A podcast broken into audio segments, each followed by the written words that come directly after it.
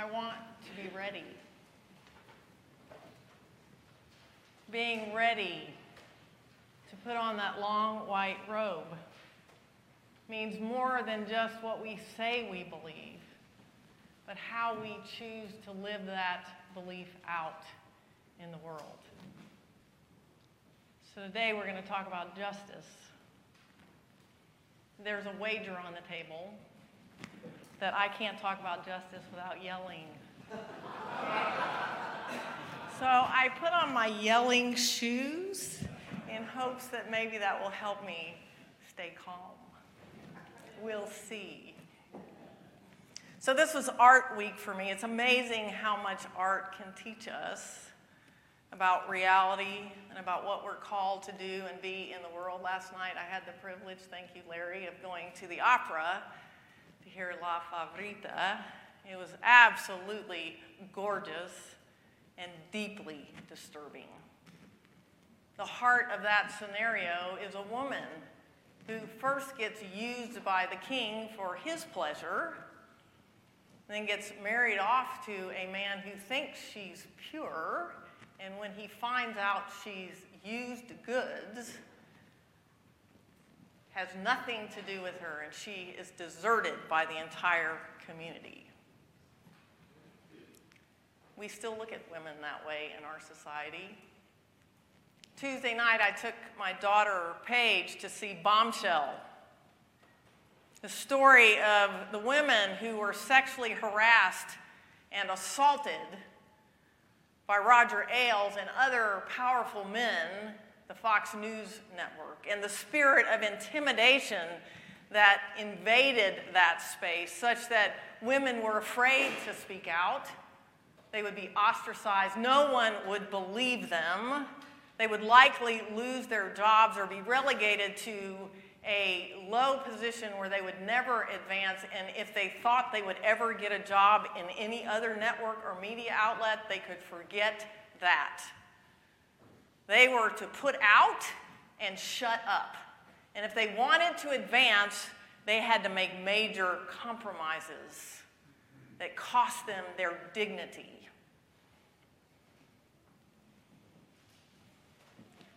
If you haven't seen the movie, you should go.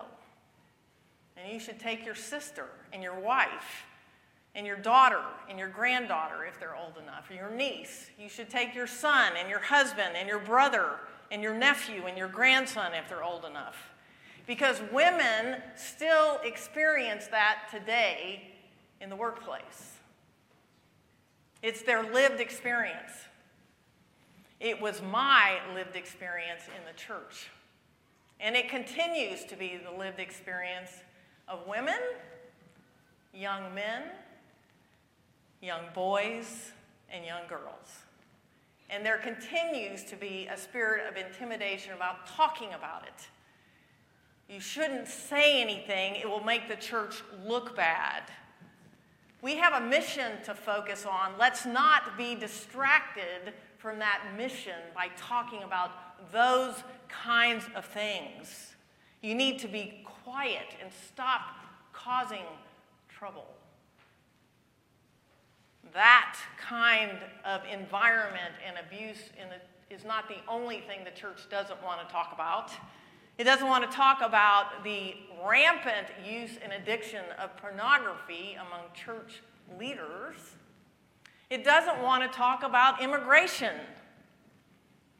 I also had the privilege Thursday night of going to the alley, thank you, Randall, to see Quixote Nuevo, which is a modern version of Don Quixote with Spanglish, English, and Spanish coming back and forth, and it's set in La Plancha on the border of Texas with Mexico.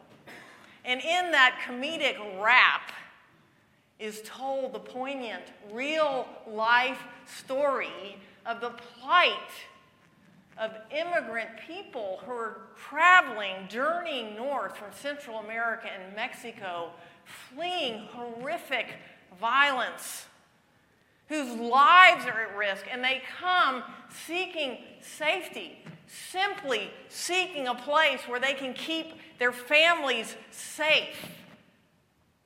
It also includes a commentary on the response of the U.S.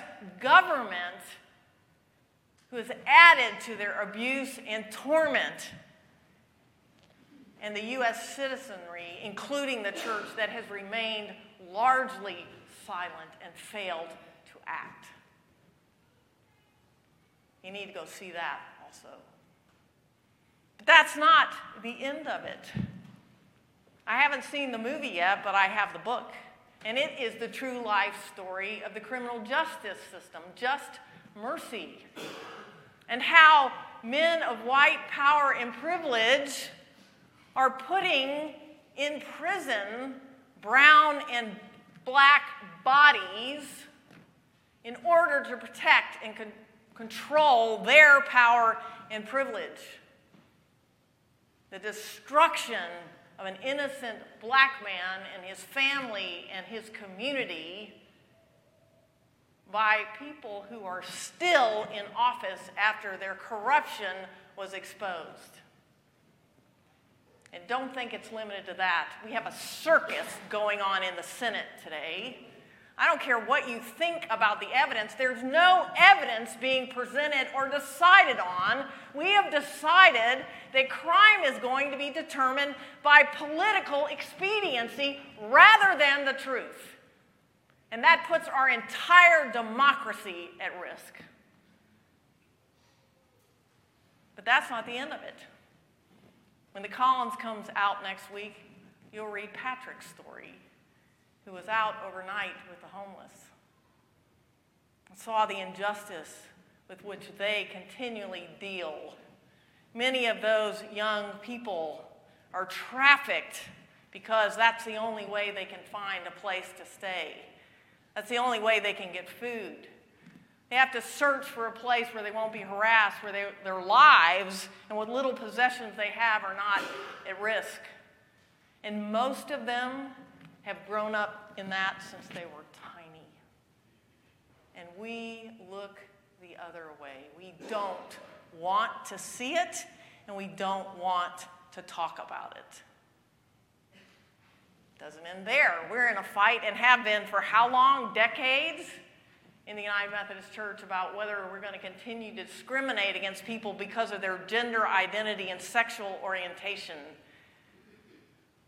We have a transgender group that meets here, a support group that meets here on Monday nights, and we have our committee meetings on Monday nights, and I usually try to stop after the committee meeting if it's not too late and stick my head in just to see how they're doing, see if there's anything they need. And I stuck my head in the this past Monday night after trustees, asked them how they were doing and what they were talking about, and they said, Do you have any idea what transgender women pilots go through in the cockpit of airplanes? And I didn't. And when I heard it, I was horrified, but I have no doubt that it's true. It's everywhere. We swim in a sea of injustice. And it's so overwhelming that if we try to pay attention to it, it eats us alive. And we get frustrated because look at the fight in the United Methodist Church. We have fought and fought and fought, and it's not clear yet whether or not we're ever going to get past that hurdle. So why bother? Can't we just live our lives in peace? I like the little niche I've created. Can't I just live in happiness and let that be somebody else's problem? I have enough problems of my own. I have enough to deal with that. Adding that to it, that's a fair evaluation. But is it possible that we could actually invest our lives in justice and still celebrate the heck out of them? There's a new contemporary, contemporary Christian song. It came out in October by Matt Maher that talks about the reality of the pain of living in this world and its injustice. And then he says, but keep on dancing and dreaming. Keep on believing. There's still hope worth repeating. Joy still comes in the morning. Hope still walks with the hurting. So lift your head and sing and praise the Lord. Can we do that and also invest in justice? That's our question for this morning. So let's pray. God, we want to be ready. We really don't want to spend our lives exhausted, frustrated, angry, defeated because of the injustice that encircles us. And yet, God, that's where you call us to be. Because that's where you are, standing among the crucified peoples of the world. So, God, this morning, would you help us? Would you help us hear your call to us to engage in justice wherever we find it, whenever we find it, to commit our lives to that work? And then show us how to do that in a way that doesn't destroy us, that enables us to see the joy and the goodness of life, even in the midst of the pain so that we can keep on dreaming, so that we can keep on celebrating, so that we can know the goodness of God in the land of the living. Speak this morning so that we can hear you because we want to be ready. Amen. So, before I came to Bering, as many of you know, for seven years I was the director of the Center for Missional Excellence for the Texas Annual Conference. And based on my own experience in mission and what I was observing, I told Bishop Huie that I would take that position on one condition that she would allow me to begin to introduce social justice back into our understanding of mission. And so we began to have those kinds of conversations because most of what we do in mission is what I would call charity or acts of mercy. And those are good things. We make sure we bring people things to eat, that they have clothes, that they have shelter. But we do not usually move beyond us being in a place of power to distribute things to other people to actually changing the power dynamics so that people have the same access and opportunity and power and privilege that we do. So if you take that little saying that we say, which is if you give people fish for a day, they, they eat for a day. If you teach them to fish, they can eat for their lives. Well, people need to eat today. So acts of mercy are important. I would say that teaching them to fish is not justice yet. Because if you teach people to fish and you give them the equipment to do it, but you never unlock the pond, you have never done anything but frustrate people. Justice is taking the lock off the pond and giving everyone access everyone opportunity, everyone a chance to get what they need and not the excess that we hoard, so that all are able to have what they need not only to survive, but to thrive. So we started talking about that. I had a training event, and you could feel the tension rising in the room because we're all invested in the good things we do and how good that makes us feel. And they are good things. Don't hear me saying that they're not. It's just that we need to do that and more. We need to change the power dynamic. And so in this meeting, things were getting tense. And finally, one of the leaders stood up from the back of the room and yelled at me and said, Diane, we get it that you have this justice shtick. But most of us don't care about justice. We just want to do mission. And he stormed out of the room.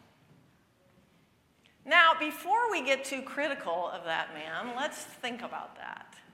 Because I would much rather take two weeks of my year, my vacation time, and go to the Philippines and use my expendable income and do some good over there and come home feeling really good and not have to change anything about the way I live or about my power and privilege and making uh, sure other people actually have a piece of that because that's a lot harder work. And when we start engaging in works of justice, it gets exhausting, it gets overwhelming, it can eat us alive, and it gets frustrating because evil appears to win most of the time. The problem is, you cannot read the Bible without hearing God's cry for justice from beginning to the end. All of our lectionary texts today point to God's call to God's people to engage in the work of justice. The prophet Micah speaks to a community that has forgotten that priority. They're concerned about making sure their worship is perfect. No errors in the bulletin. The live streaming is perfect. All good stuff. That their sacrifices are perfect and the best. It's not that there's anything wrong with that. We should offer God our best. But God says, I'm not concerned about that. I'm concerned about this issue over here. These people are being marginalized, are suffering, are being discriminated against, and you're concerned about whether your worship is perfect or not, and you've forgotten about them. So don't even give me this unless you're willing to do what I've told you. I have shown you what is good and what I require of you to do justice, to love mercy, to walk humbly before your God. Most of the prophets speak that way. You'll hear Isaiah next week. The Apostle Paul picks that same theme up. He's writing to the church in Corinth, and he has to remind them that God's wisdom is foolishness to the world. That God has chosen to stand not with the privileged and the powerful and the wealthy, but with the poor and the weak and the powerless. That God's foolishness is most evident in the cross. In a God who gives up God's power and privilege and authority to be crucified and experience some of the most vicious and brutal forms of injustice ever known. So that God could walk with those who are suffering from injustice and bring us all out into resurrection, into redemption, into a life where all can experience justice and mercy and goodness. And then Jesus lives that way, and in the Beatitudes, again, reminds us Blessed are the successful. Blessed are the wealthy. Blessed are those with the big academic degrees. Blessed are those who have the best, most churches and the most butts in the seats and the most wealth. I don't see that anywhere in Scripture. Blessed are the poor. Matthew's gospel says in spirit, but Luke says also materially poor. Blessed are those who mourn. Blessed are those who hunger actually and who hunger for righteousness and for justice. Blessed are those who are engaged in the work of injustice and are being insulted. Oh, there I did it. I think I just lost the wager. by, by those who claim to be righteous. I'm not sure I signed up for that. Right? We, we think that if we're doing the work of justice, it should be easy that we should be successful, that people should applaud us. And so when they don't, we quit. When it looks like evil's winning, and it looks like that most of the time, we quit. So, how do we stay in the battle and still celebrate life fully as God's gift?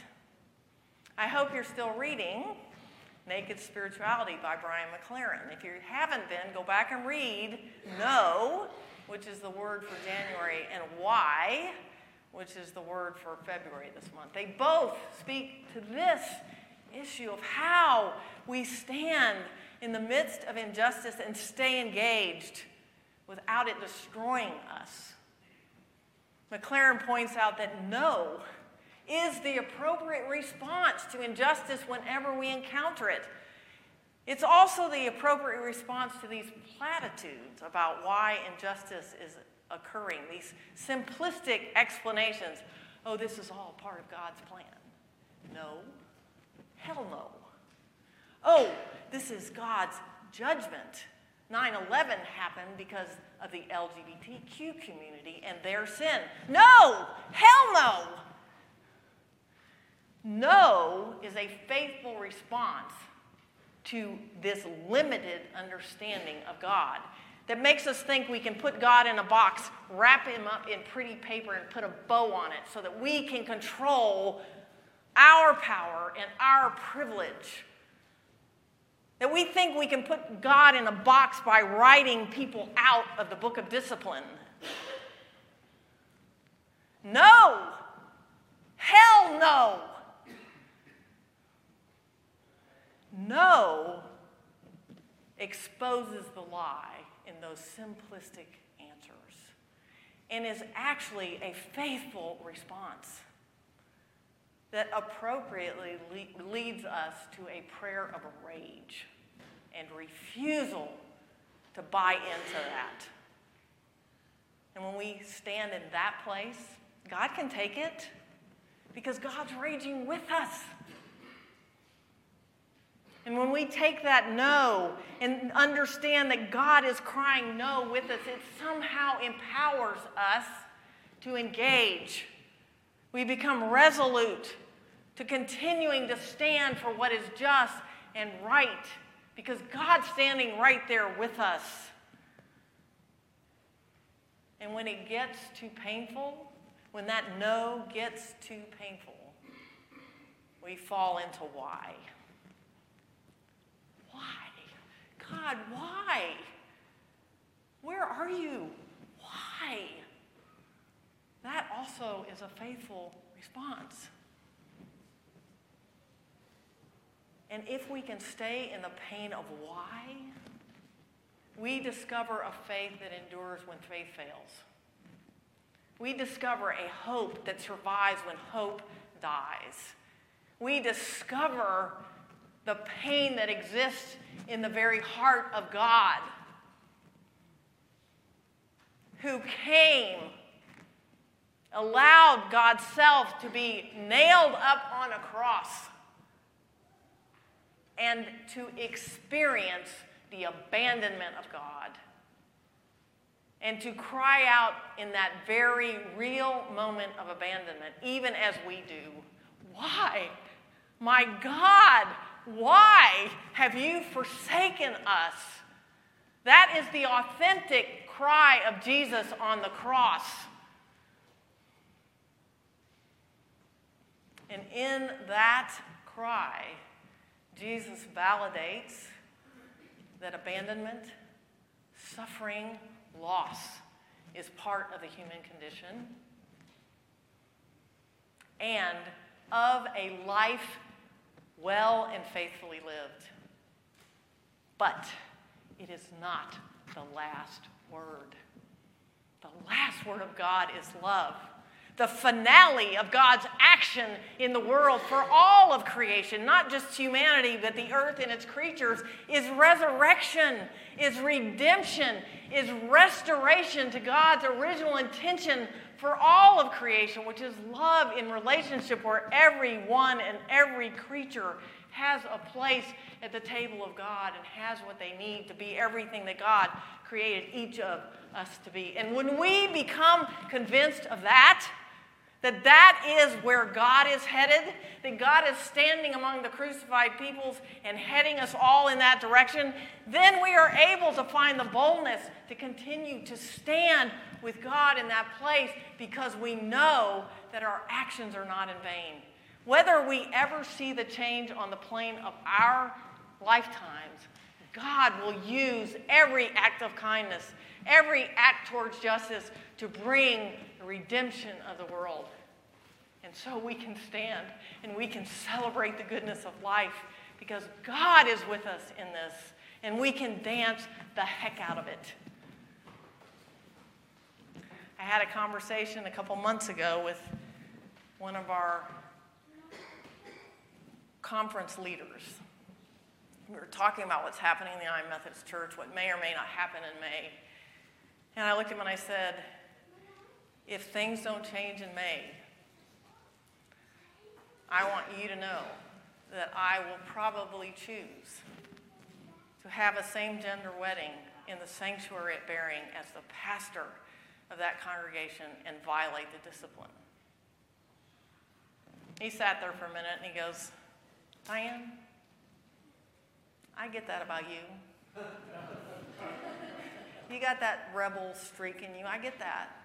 But think about what you're saying. Why would you do that? He'll put you on trial. He'll take your credentials, and it's not going to change anything. It's not going to make any difference. So, why would you do that?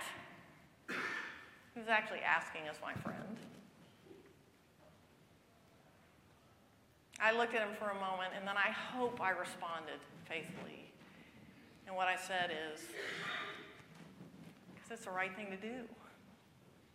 Because there comes a point when those of us who are being privileged by a system that discriminates and marginalizes whole groups of people have to decide whether we're going to use that privilege for what's right, even if it costs us.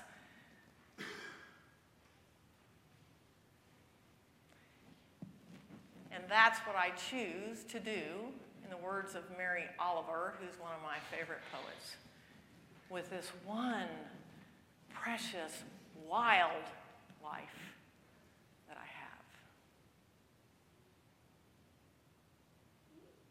What will you do with this one precious, wild life that you've been given?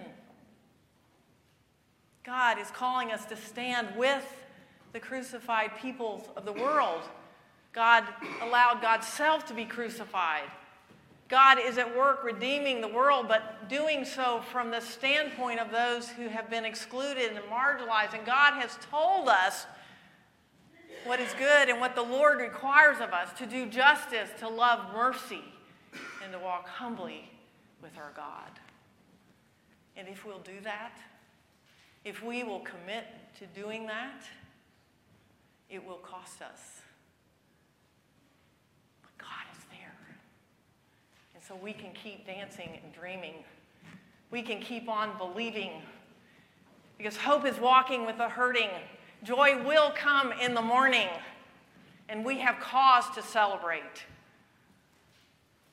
So go. Do what is just. Love mercy. Walk humbly before God and dance the heck out of your life because resurrection is coming. In the name of the Creator, Redeemer, and Sustainer. Amen.